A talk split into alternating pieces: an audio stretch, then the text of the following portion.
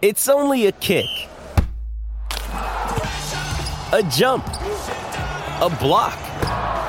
It's only a serve. It's only a tackle, a run. It's only for the fans. After all, it's only pressure. You got this. Adidas.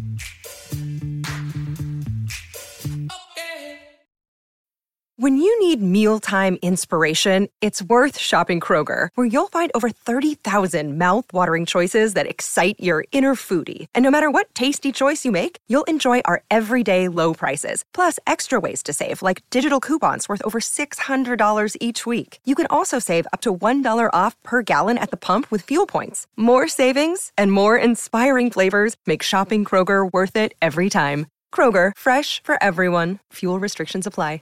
Uh, when we spoke to Macca a couple of days ago, he was excited about the future of our white ball team. Despite the losses in Pakistan, the Black Caps have enjoyed plenty of success over the past decade in all forms of the game, and for many, the future looks exciting. Long serving New Zealand, New Zealand cricket chief executive David White has been a massive part of that, and yesterday he announced he'll be stepping down from that role in August. Mark Richardson, Rigga, well as us this morning to talk about the legacy he leaves behind. Morning, Rigga. How you going, mate? Yeah, good. Morning, you guys.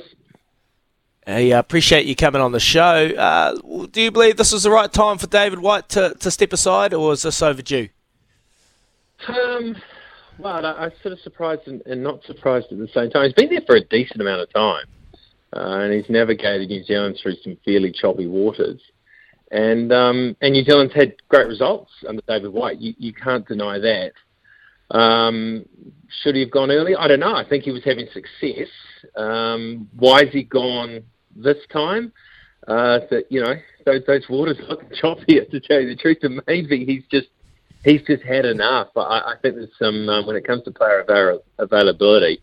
Um, you know, you, you look at the Trent Boult situation, could just be the tip of the iceberg, and um, maybe he's just thinking, you know what, I, I've done all I can, and it's up for maybe time for a, a fresh set of eyes and, and, a, and, a, new brain to deal with the challenges.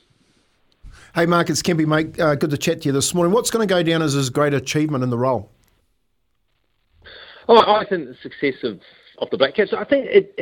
I guess when you're CEO of a, of a company like that, um, you know, you need good financial books, and by all accounts, New Zealand has, has done well. And, and, New Zealand has to live off the scraps when it comes to what we get in international cricket. And it's hard when you've got a you know, you're only an economy of five million people as well, uh, seen as a little bit of a cricketing backwater. No matter how how well we go in the world, um, you know, it's always going to be difficult to generate your own funds. I think he's done a pretty good good job there. I think he's been very focused on the money, but at the same time, he's he's been able to get decent results for New Zealand.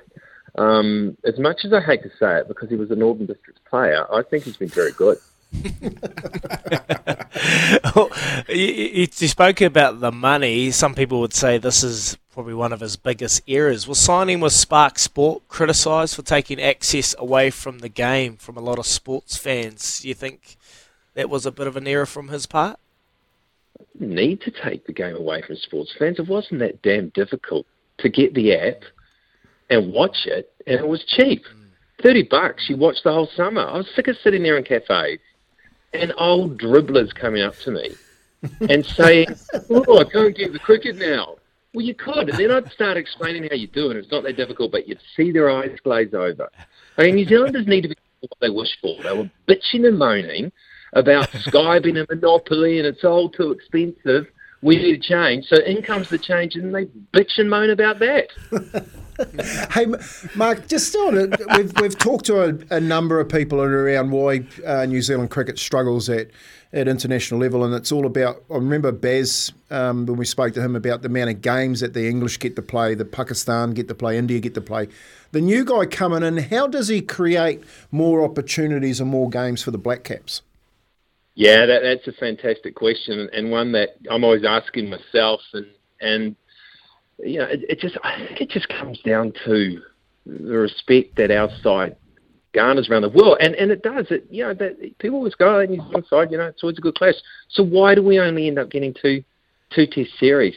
I can understand at home um, when it comes, you know, that's the uh, the financial cost of running the game, and in New Zealand, really the only tours that make money is England because they the rights that the you know you sell the rights back to England or around the world. People love watching the English. The English love watching the English. That makes money. India, that makes money. All the others really don't make money. And um, test matches, obviously with the five day nature, they cost a lot of money.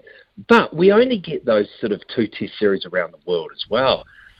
Um, you know, that's the challenge to actually make New Zealand um, some sort, just just lift them a cog in terms mm. of being an side to play. And I and I cannot, for the life of me, understand why that is not the case. We can't do much more. Perhaps we've got to actually finally win a World Cup. It's not good enough um, not having one awarded to us. Um, you know, and effect, becoming first equal. Maybe maybe we've got got to win one. Maybe that'll make the difference. But then it hasn't really done that much, you could say, for for Sri Lanka. It, I, it's a head scratch for me. How how New Zealand as a team gets more cricket. It's yeah, maybe that's. I, I think that is one of the first big challenges, and I don't have an answer for you. Mm. One one of the biggest challenges, particularly with New Zealand rugby, is the overseas player eligibility. Do you think that his successor needs to be someone with an open mind when it comes to allowing players to play overseas as the power of the white ball leagues grow?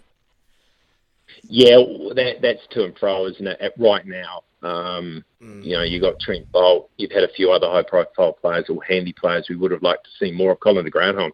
I think we really missed Colin de Grandhomme in the recent um, Test summer, actually. Um, but he he decided, you know, he was going to go off and and play in the T20 competitions. And there's so many of them, and they're growing, and, and they're obviously backed by the superpower of India.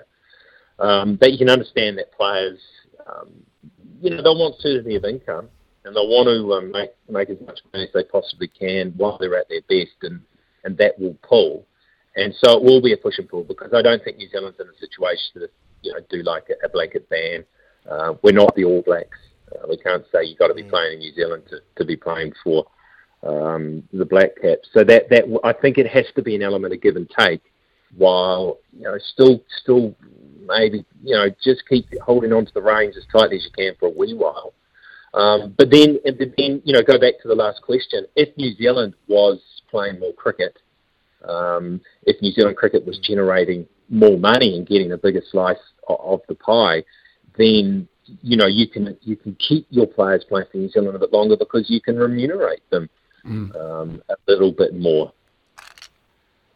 Beautiful, beautiful, Rigga. Oh, we're going to have to shoot off, mate. We appreciate you coming on the show and sharing your thoughts. David White stepping down as uh, as CEO of New Zealand Cricket. I think he's done a great job going through a pretty golden era with New Zealand Cricket. Hopefully, his successor can carry on uh, that trend, but time will tell, mate. Appreciate it. Take care, Rigat. Thanks very much. No worries. Good day, you guys.